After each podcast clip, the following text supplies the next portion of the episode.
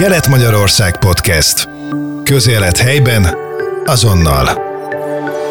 Majd érdekes vendégem lesz, akit talán itt Nyíregyházen minden zenébe dolgozó ismer, vagy ismerhet. Vendégem Turcsán András, Hát, ahogy egy régebbi interjúban láttam, azt mondtad magadról, közben hallgatóknak elmondanám, hogy a korábbi, régebbi ismertségre való tekintettel, illetve a téma kapcsán tegeződve folytatjuk a beszélgetést, hogy zenei háttér munkás vagy, ez a megfelelő szó rád. Jó reggelt kívánok! Jó reggelt, én is kívánok mindenkinek, köszöntök mindenkit. Ezt hogy értetted ezt a zenei háttér munkás dolgot? Mert hogy rengeteg mindent csinálsz a zenén belül, illetve a zene, mint olyan, hogy jött az életedbe, gyerekkorba már, vagy később kezdődött, mert ugye például a 80-as évek végén, 90-es évek közepe fele volt együttesed is. Hogyan kezdődött? Teljesen hétköznapi módon. Az akkor még a mostani Kodály Zoltán általános iskola, ami akkor négyes számú általános iskola volt még a rendszerváltás előtt, oda jártam ének tagozatra, és egyszerűen a középiskola alatt a középiskolás évek alatt is folytatódott ez a, akkor énekarban, nagyon sokat énekeltünk, énekarba jártunk, ez mai napig is ö, gyakorlatilag végigkíséri az életemet, és hát mint minden 18 éves vagy 19 éves alapítottunk egy zenekart.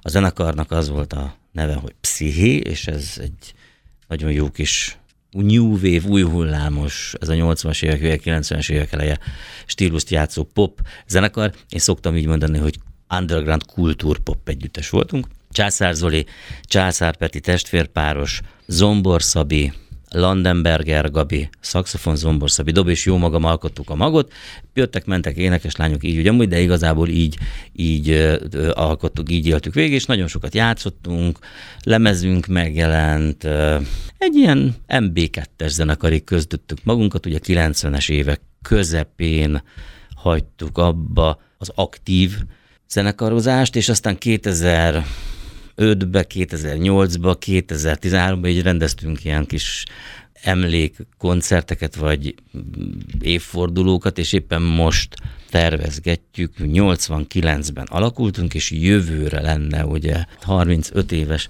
megalakulásunk, és akkor talán kellene egy koncertet itt Nyíregyházán rendezni, egy psziché koncertet, ezt majd meglátjuk. Annak idején, amikor volt ez a Psi zenekar, akkor azért úgy az országot is jártátok, nem? Tehát fesztiválon is voltatok, persze, persze. illetve itt Nyíregyházán, ugye, aki abban az időben járt például a postásba, vagy 820-ba, ott is találkozhatott veletek. Hogyan élted meg azt az időszakot?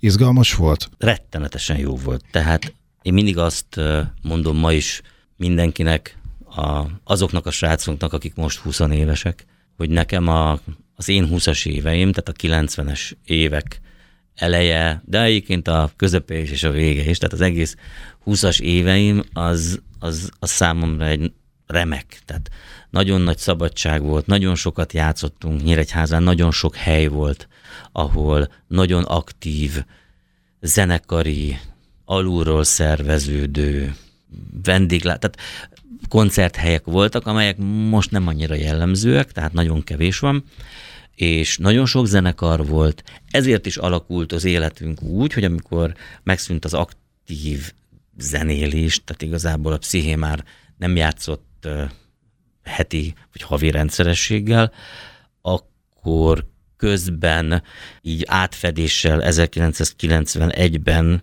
összesodort a szél engem. Dobos Lacival, aki már nincs köztünk, aki megalapította a Mandala Dalszínházat, ami mai napig is működik, és mi annak alapító tagjai voltunk többet magammal, ott elkezdtük gyakorlatilag a psziché zenekar a zenei munkálatait a színháznak, amiből én benne maradtam, illetve Baranyatomi kollégám, és azóta is társam és munkatársam, és alapítottunk egy hangstúdiót 96-ba, ami egészen 2018-ig most nemrég hagytuk abba, Nyíregyháza rezidens hangstúdiója volt, ez a TLS zeneház, rengeteg Nyíregyház zenekarnak, és nem Nyíregyházinak készítettünk hangfelvételeket, gyakorlatilag az Alvin és a Mókusok első 5-6-8 lemezét itt készítettük, rengeteg mindent. Na, visszatérve a 90-es évekre,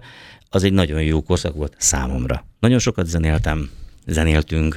Nagyon pozitív volt a, a jövőképünk e, az, az egész világról. Tehát úgy éreztem, én is úgy éreztem, hogy gyakorlatilag minden megy előre, tök jó, zenélünk, zenélünk, zenélünk, és igazából ez maradt is, tehát nem visszasírom, de kérdésedre válaszolva, nagyon jól éreztem magam. Ugye mert ezt a hangstúdiót is ö, említetted, és ugye úgy konferáltalak fel, mint egy korábbi interjúban, ahogy magadat, hogy zenei háttérmunkás. Ugye volt ö, ez a Psziché zenekar, és ö, ugye említetted a hangstúdiót is.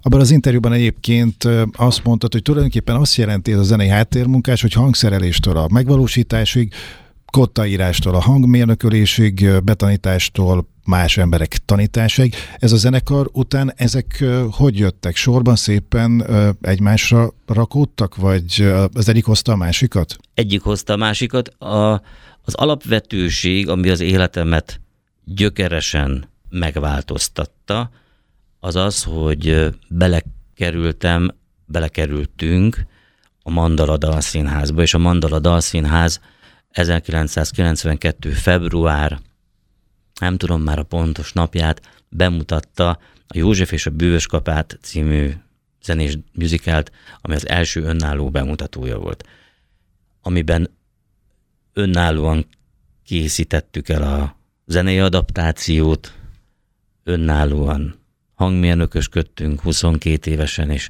önállóan állítottuk színpadra. És utána jöttek követ további előadások, és ezzel én, illetve többet magammal sokan, akik azóta is együtt több, sokszor találkozunk, elkezdtünk így színházazni, és a színházazás az, az belevitt az összes többibe, tehát nagyon sok mindenkit megismertem, az ország szinte összes színházában azóta dolgoztam, dolgozom, és még remélem sokat is fogok dolgozni, és hozta az, valóban az egyről a másikra. Egyszerűen a színház miatt közötti kapcsolatrendszere miatt belekeveredtünk egy híres nagy hangszergyártó cég eh, demonstrátori csapatába, szintén ez a 90-es évek vége, amit, eh, ahol egész Közép-Európát képviselve végigjártuk, Szerbiától kezdve Ukrajnán, át Csehország, Szlovákia, Románia, hangszerdemóztunk gyakorlatilag, eh, ott is egy 10-12 fő zenekar volt, ott, ott már mint hangmérnökök én, mint hangmérnök vettem részt. Ott összebarátkoztunk olyanokkal, akikkel aztán elkezdtünk táboroztatni, és igazából ezek a barátságok, ezek mai napig is élnek, és aktívak. Ezek a zenei adaptációk, hogy egy átlag hallgató is el tudja képzelni, mondjuk ezek instrumentálisak például?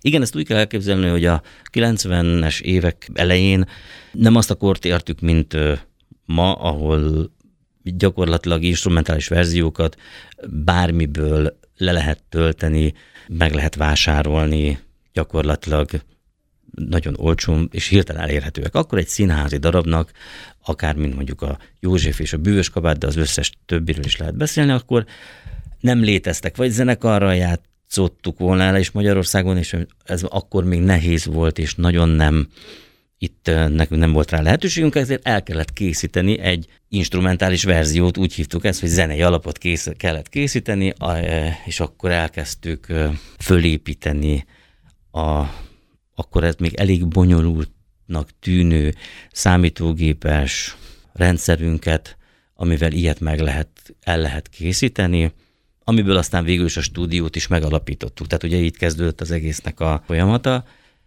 és akkor csináltunk előadásokhoz, darabokhoz, zenei alá, festő zenéket, zenei alapokat, mert akkor mindenki, aki járt, még ez mai napig is járnak zenei alapokkal művészek fölépni, szükség volt zenei anyagra, és ebből hihetetlen sokat csináltunk, tehát ez nagyon sokat. Egyébként ezt hogy kell elképzelni, mert ugye amikor már megvolt a hangstúdió, akkor például egy ilyen zenei aláfestő alap kigondolása, ugye, hogy most misztikusabb legyen, komolyabb legyen, stb. Ugye ki kellett gondolni, akkor ahhoz mondjuk nem tudom, ugye Kantémus nyíregyházi világ szinten is híres zenekart mondjuk megkérni, hogy játszanak fel belőle dolgokat, vagy hogy, hogy képzeljük el, hogy elmentek oda a stúdióba, feljátszották, vagy ho, ho, hogy áll össze egy ilyen? A, kétféleképpen alakulhat ki. A legelején az gyakorlatilag szinte csak komputeres verzió volt, tehát számítógépekkel készítettünk zenei alapokat, de már a 92-ben akkor is már nagyon komoly rendszerek voltak, nagyon-nagyon szerencsések vagyunk, és én nagyon-nagyon szerencsés vagyok. Egyébként tényleg a Mandala Színház jó voltából, hogy az akkori technológia topját megismerhettem, dolgozhattam vele, és azóta is gyakorlatilag ezen az úton vagyok rajta, akkor nagyon kevés zenész tudott rajta játszani, egyszerűen ezek ilyen anyagi okok voltak, meg aztán nem is voltunk annyira, tehát 22 évesek voltunk, azért ez, tehát nem voltunk annyira idősek, de utána jöttek persze, tehát készítettünk például Légyunk, mint halálikból egy zenei adaptációt, 93-4-ben, ott már a, a fiúkórus, tehát a Kodály Zoltán Általános Iskola fiúkórusa énekelte föl a kórus részeket. Akkor még Durányi Klaci barátom volt itt a kórusvezető a, a fiúkórusnak, illetve hát rengeteg zenész, tehát készítettünk Jézus Krisztus Superstar, zené aláfestő zenét Jónás Tibivel, Csernák Tibivel. Igazából mindenki, aki a városban zenélt, azt mi, és lehetőségünk volt rá, azt mi mindig be is vontuk ebbe a munkába, tehát, tehát nagyon sok előadásnak, nagyon sok darabnak készítettük el a, a zenei aláfestését, rengeteget dolgoztunk. Az akkor még Zig Singersnek hívott most a hangszintanoda lett a Bánhidinének, a Magdinének a énekiskolája, akkor ugye az Linyi gimnáziumnak volt egy Zig Singers nevezető ilyen pop kórusa, így hívtuk, rengeteg előadást csináltunk nekik is. Nagyon sok helyi vállalkozás volt akkor, akik szabatéri színpadon nagyon sok muzikát mutattunk be, nyaranta kettőt, tehát nagyon aktívak voltunk, ezt nagyon sokáig csináltuk. Vagy sok mást mellette, de vagy 15 évig biztos. Úgyhogy jó volt. Mennyire nehéz egy újat kitalálni, azt megvalósítani, és ugye a végén pedig ott van a darab, ami már kész van. Itt gondolok ugye arra, hogy a kigondolástól az, hogy hogyan valósítjuk meg, utána az utómunkák, tehát hogy mennyi idő például egy dolognak nyilván nem lehet általánosítani, mert mind-mind-mind más, amit csináltatok, de azért, hogy a hallgatók is tudják, hogy, hogy nem egy nap alatt készül el egy ilyen, egy ilyen dolog, hanem azért sok idő, sok munka van vele. Természetesen, és alapvetően válaszuk ketté a dolgot. Amikor adapt, adoptálunk, akkor adaptálunk, akkor egy kész, meglévő dolgot alakítunk ugye a saját magunk képére. Ez bármilyen lehet, de meg van írva, megvan a szerkezete, megvan a műfaja, megvan a, a, a cselek, minden megvan, megvannak a dalok, adaptálni kell a mi fajtánkra. Ezt mai napig is csinálom, most is itt a Móri Zsigmond színháznak, más színházoknak is, mert, mert itt egy ekkora 15 főzenekar van, máshol egy 32 főzenekar van, ha most a zenek, élő zenekart veszem alapul, itt egy 8 fős kórus van, máshol pedig egy 30 fős kórus. Ez az egyik, de ez is meló, itt is azért hónapokról beszélünk. A másik, amikor írni kell. Tehát amikor szerző, ként vagyunk jelen, vagy vagyok jelen. Ilyenre is egy csomó példa volt. Filmeknek is írtam zenéjét, színdaraboknak is írtam zenéjét. Az egy másik dolog, az, hogy alkotó tevékenység, arra nem lehet azt mondani, hogy mennyi ideig fog tartani, mert az is lehet, hogy soha nem lesz kész. Ilyen is volt. És, de olyan is van, hogy van határidő. Én hiszek egyébként a határidőben, tehát igazából egyetlen egy múzsája van, az embernek az a határidő, a többi az, a többi az el tud szállni, de az más, és akkor nagyon sok jó darabot írtam szerintem, vagy írtunk. Buzogány Béla barátom, aki mai napig ugye a Máté Szarkai Kölcsi Művközpont igazgató és a Buzogány Béla Színház vezetője, Buzogány Béla Színháza, régebben talán teátrumnak hívták, vele szintén egy 30 éves munkakapcsolatom van, nagyon sok önálló darabunk volt. Tékozló fiúból írtunk egy nagyon jó zenés darabot. A Petőfi titok, ez Petőfi olyan története, amit a barguzini csontokról szól, amiből ugye volt a 80-as években egy kis vita, hogy megtaláltak ugye Ázsiában olyan településen olyan exhumáltak olyan csontokat, amiről úgy vélték, hogy összevetették Hrúz Máriának a, a DNS-ével, hogy úgy vélték, hogy ezek Petőfi Sándor maradványai, és akkor ebből csináltunk egy ilyen kis misztikus, de nagyon jó zenés darab volt. Ide a színházba is írtam aláfestő zenéket, a Monte Carlo című filmnek írtam zenét, az 2004-ben. Érdekesek. Ezért az alkotás mindig hosszabb, azért az jóval hosszabb. Hogyha jól tudom, akkor amire nagyon-nagyon büszke vagy, az az Omega együtteshez fűződik, hiszen az Omega együttesnek ugye volt egy ilyen szimfonikus koncert jellegű dolga, és akkor utána abból lett egy komolyabb, egy egyházi, egy Omega oratórium. Erről pár szót tudnál mondani? Amikor él, éled az életed egyébként teljesen jó, majd egyszer csak fölhív egy, egy ember, ez Gömöri Zsolti volt az Eddából, hogy ők itt koncerteznek a Kossuth téren, és hallotta, hogy én csinálok ilyen számítógépes, komputeres modelleket, ilyen szimfonikus zenekari hangszereléseket, ez az amaz, és ugye Gömöri Zsolt, az Edda billentyűs devő nagyon régen a Omegának háttérzenésze is. Már az 92-es Népstadonai koncerten is, és még előtte is ők Szekeres Tamással mindig is az Omega háttér muzsikusai voltak, akkor szükség volt rájuk.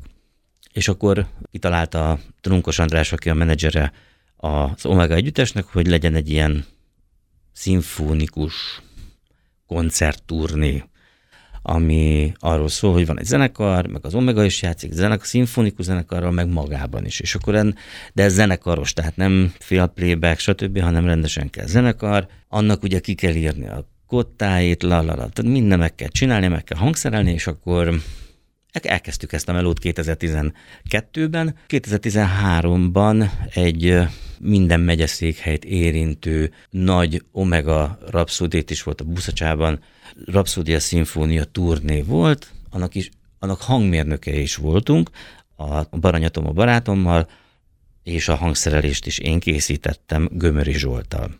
Amikor ennek nagy siker, tényleg nagy sikere volt, és az Omega, főleg Kóbor János egy nagyon kreatív, ilyen alkotó ember lévén kitalált, hogy legyen egy oratóriumi verzió is, ami arról szól, hogy templomokban van a koncert, énekkar van, zenekar van, és van valamennyi omega is. És akkor ebből Bátaszéken rendeztünk egy főpróbát. Az egy nagyon-nagyon nagy élmény volt, mert a teljes Kantémusz vegyes kar oda tudtuk, tudtam vezényelni. Egy viszonylag nagy zenekar volt, vagy 40 fős, meg az Omega, és akkor meg Orgona, és akkor abból lett az oratórium nevezetű, abból lemez is készült. Egyébként ezeknek a lemezeknek például az énekkari részét azt mind a Kantimus vegyeskar énekli itt. Mindig is itt készítettük el, hiszen, mint említettem percekkel ezelőtt, a, az a gyökerem, a Kodály, tehát a Szabó Dénes Szabó Soma gyökerem, az, az nekem azóta is, tehát én mai napig is készítjük az, a Kantimus lemezeit, felvételeit, mindent, a gyerekeim oda járnak, jártak, tehát ez, az nekem ez egy, az egy teljes biztos bázis. Pont ezt akartam kérdezni, ugye, hogy a világhírű Nyíregyházi Kantémusszal, hogy kerültél kapcsolatba, illetve most milyen kapcsolatban vagy velük a jövőbe, mik a tervek? Szerintem ez egy állandó dolog, évtizedek óta készül, ha van rá mindent gyakorlatilag, ami hangfelvétel, most már hála Istennek nagyon jó videófelvétel, illetve tehát ilyen streaming lehetőségeket építettünk ki a Kodály terembe. A Kantimus Fesztivál technikai lebonyolításától kezdve az összes hangfelvétel, hangútó munka, koncertfelvételek, ezek mind-mind-mind rám tartoznak, és, és csináljuk is nagyon, nagyon aktívan, tehát így mindent. Az egyik kislányom az most járta ki, a nyolcadikhoz, de most kilencedikes, a művészeti szakgimibe, a fiam pedig most lett elsős ott. Beszélgessünk, hogyha már fiatalok, akkor programokról is, amiknek aktív résztvevője vagy.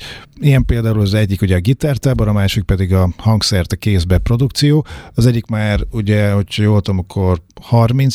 születésnapját ünnepli 2023-ban, a másik pedig közel 10 éves lesz pár év múlva. Melyikről mit lehet tudni? Ez is nagyjából, mint az életemnek egy csomó pontja, ez én egymásra lapolódik. Tehát, sőt, ez három, amit említettem, megismerkedtem a híres hangszergyártó cég demonstrátori munkálat, ami 8-10 évig tartott szintén Andrásik Remúval, aki a, egy nagyon-nagyon jó gitáros barátom, és ő már akkor, amikor megismerkedtünk a 90-es évek végén, már elkezdte a gitármánia tábort, már az első, hiszen az első tábor 1993-ban volt, és akkor még kis kereteken belül pár tíz gitáros részt vett egy ilyen egyhetes valamilyen gitároztak, tanultak tanároktól. Ez odáig fejlődött, ez a gitármánia tábor, hogy már immáron 20 éve Szolnokon a Tiszeligetben ad helyet, kb. 500 jelentkezővel, 50-en vagyunk kiszolgáló személyzet, és egy olyan remek egy hetet töltünk 14 és 72 év közötti zenélni szerető, akaró, vágyó zenekart alapítani szerető emberekkel, hogy az elmondhatatlan. Az idén 102 zenekar alakult az egy hét alatt, és ez a 102 zenekar szombaton előadott egy számot, tehát 102 produkciót hallgatott, hatott végig, ott, aki ott volt, és ők maguknak.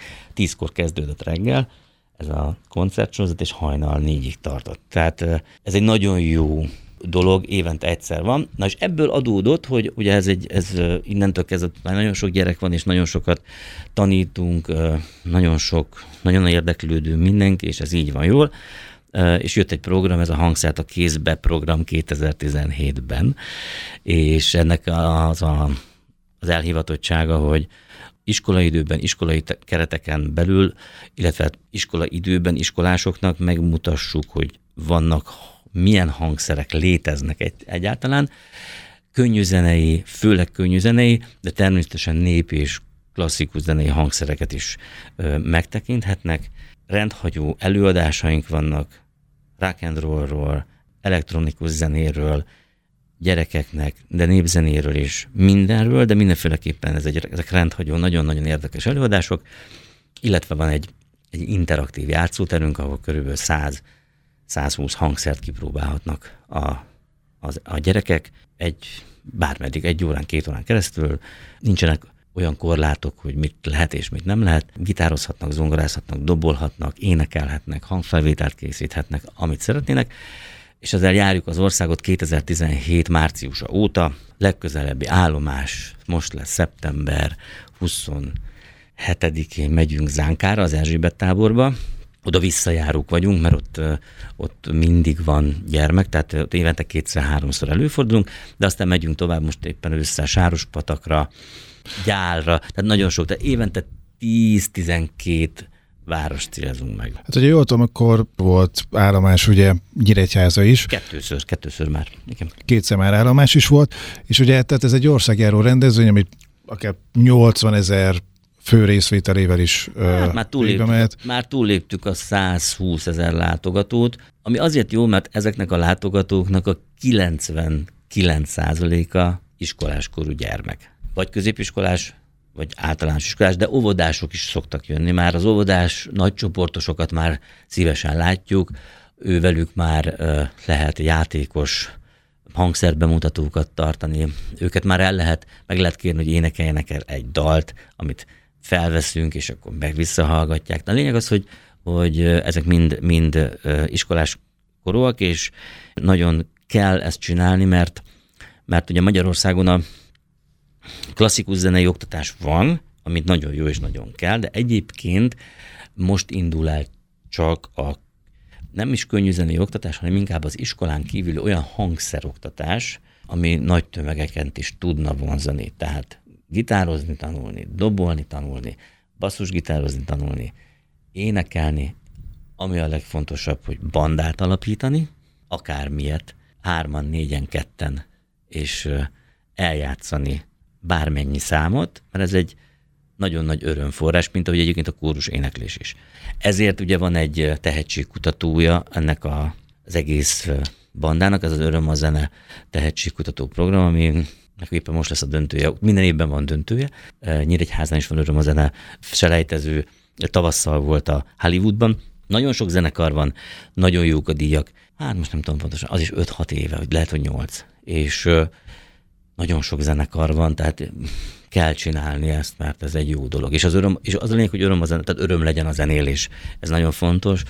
Kell a konzervatív oktatás is, semmi baj, tehát az én gyermekeim is járnak zenesuliba, de, de az is kell, hogy, hogy valaki csak úgy el tudja játszani mondjuk a Smoke on the Water-t. Hogy látod egyébként, hogy a mai rohanó világban, ugye, amikor a legtöbb gyerek ugye vagy a telefont nyomkodja, vagy a számítógépet otthon, mennyire könnyű őket bevonzani a zene világába, hiszen, ahogy te is mondtad, rengeteg, rengeteg, hát szinte csak pozitív hatása van, mert ugye közösségteremtő, a léleknek is jó, gyógyításra is lehet használni, szóval mindenre, mennyire nehéz a gyerekeket most bevonzani. Szerintem nagyon könnyű lenne, ha egy kicsit az általános iskolában komolyabban foglalkoznánk vele, tudatosabban terelnénk a gyermekeket, gyerekeket a zene felé. Ugye mindenki erről beszél, és ez sajnos igaz, igazat kell adni, hogy Kodály országában a legkevesebbet foglalkozunk most egyelőre az oktatás terén a zeneoktatással. Nagyon sok minden mással sokat, de nagyon jó, hogy van mindennapos testnevelés, ez tényleg nagyon jó, de lehetne mindennapos éneklés is, ez nincs.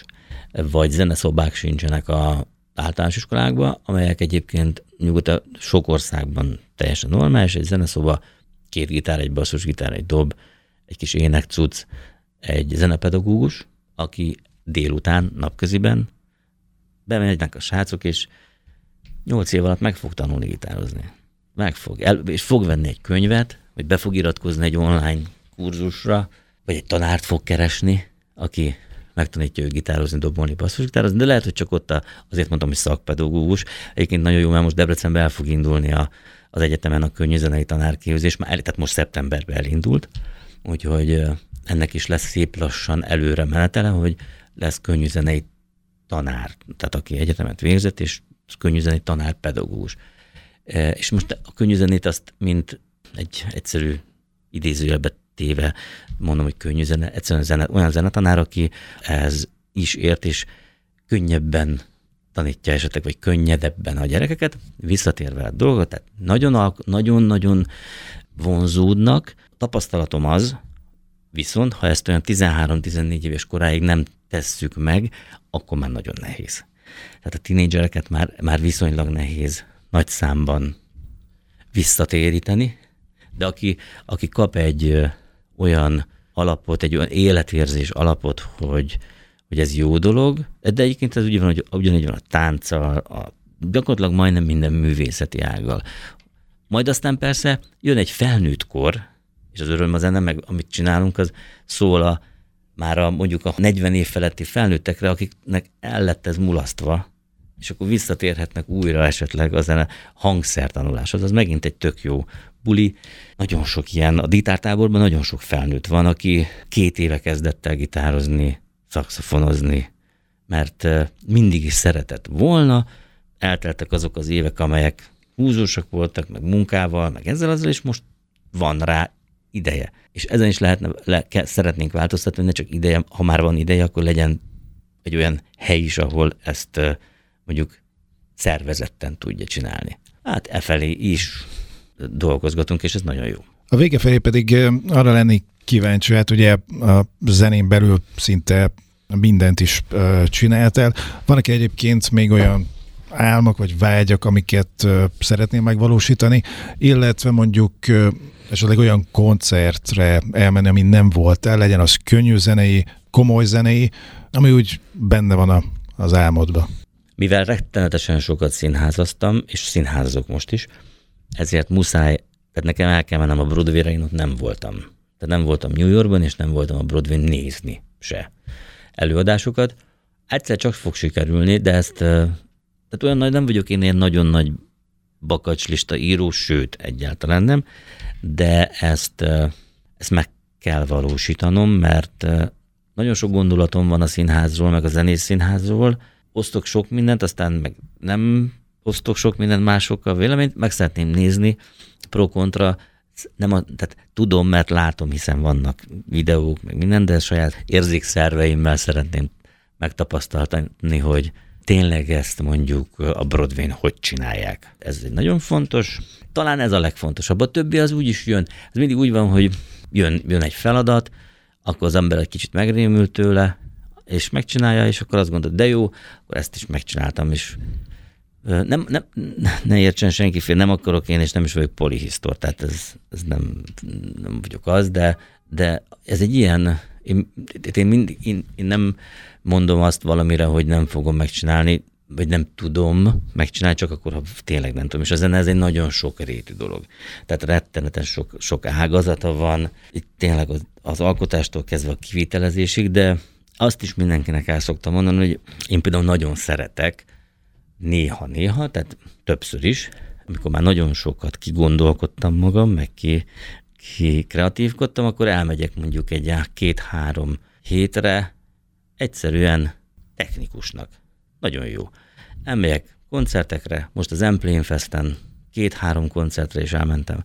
Egyszerűen mikrofonozni, a rendszert installálni, hang, mert, mert az egy másik ott jó dolog azt is csinálni, hangmérnökösködni, nagyon, tehát amelyek, amelyek szintén komoly feladatok, csak egy teljesen másik ágát, tehát hogy látom azt, hogy mi történik azon a szinten, mi történik a rócsrácokkal, mennyire van meleg, mennyire van hideg, mennyire esik az eső, és, és úgy, amikor esetleg a másik oldalra kerülök, az, az irányító oldalra, akkor azt nekem tudnom kell, hogy hogy érzi magát a, az, aki ott van a színpadon, az árokban, a teherautón, és aki háromkor hajnalba lepakol, de hétkor indulnia kell tovább. Tehát ez, ez számomra fontos, hogy ez így legyen. És végül pedig arra lennék kíváncsi, hogyha mondjuk van egy kisrác vagy kislány, aki most gondolkozik, hogy, hogy szeretne elkezdeni zenélni, kipróbálni, örömzene, aztán utána persze majd lesz valahogy,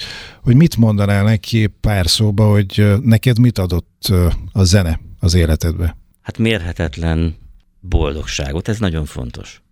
Tehát mindenféle szentimentalizmus nélkül, tehát gyakorlatilag ez mindenen átsegít, ahogy látom a, az én szűk családomat, tehát a, éppen a nagylányom, aki, mint mondottam, elsős szaggim és fuvolista, aki igazából még egy másfél évvel ezelőtt se nagyon akart idejönni, ide oda menni, is éppen most mondtam neki, hogy a sorsát nem kerülheti el, mert egyszerűen ebből a közegből jön. És én nagyon örülök annak, hogy abból a közegből jövök, oda kerültem gyerekként, ez pusztán csak szerencse. Oda, mert így adta, közel laktunk a Kodály. A akkori négyes, ami most a Túróci, az evangélikus templommal szemben, az volt ugye a négyes számú énekzene tagozatos általános iskola, ahhoz szüleim, közel laktunk a Debreceni utcán, és akkor egyszerűen a körzet oda irányított. Tehát ez ennyi az egész. Semmi tudatosság. És uh, mégis így alakult. És aztán ahogy összefújt a szél a Mandala Színházzal, ahogy összefújt a szél, sok mindenkivel, nagyon fontos, hogy valahogy nagyon nehezen kopnak le rólam a barátságok, inkább csak jönnek. Farkas Timivel, aki a, nem vagyunk összeházasodva, de majdnem feleségem, ő vele 37 éve vagyunk együtt, tehát gyakorlatilag 1986 óta, és minden ilyen barátságom, mondjuk Baranya Tamás, Tomi, akivel 91-ben ismerkedtünk össze egy a Mandala Színház kapcsán, a Nyíregyházi Színháznak volt Debrecenben a Groundhog Day előadása, és annak mi voltunk a hangmérnökei. Úgyhogy ez teljesen, tehát nagyon sok minden, ez nagyon jó dolog. Én nagyon szeretek ebben mozogni, és azért nem csak zenélni, tehát azért és ez zenei háttérmunkás, szoktam magamnak azt is mondani magunknak, hogy hogy szoktam, a zeneipari szakmunkás, mert ilyeneket is, mert igen, tehát, hogy ez egy ilyen, én egy ilyen, én, én szeretem, hogy minden részébe egy kicsit belekóstolok. Van, amiben többet, nagyobb időben, leginkább ez a színház, és a klasszikus zenei hangfelvételek, de leginkább a hangfelvétel készítés. Tehát, hogyha ha, ha a fő csapás irányt akarjuk mondani, akkor az az hangfelvétel készítés, és az azzal járó elő- és utómunkák, hangszerelés, keverés, ez, a, ez az igazából a, az életem meghatározó idejét ezt foglalja el. És akkor ebből nyúlnak ki ezek a néha írni kell, néha koncertre kell menni máshová, stb. De ezzel foglalkozni számomra a legnagyobb öröm. Mármint, hogy a zenével foglalkozni. Még sok jó munkát, illetve kitartást és erőt, és sok boldogságot kívánunk neked. Nagyon szépen köszönöm, és kívánok mindenkinek ugyanezt. Kelet-Magyarország Podcast. Közélet helyben, azonnal.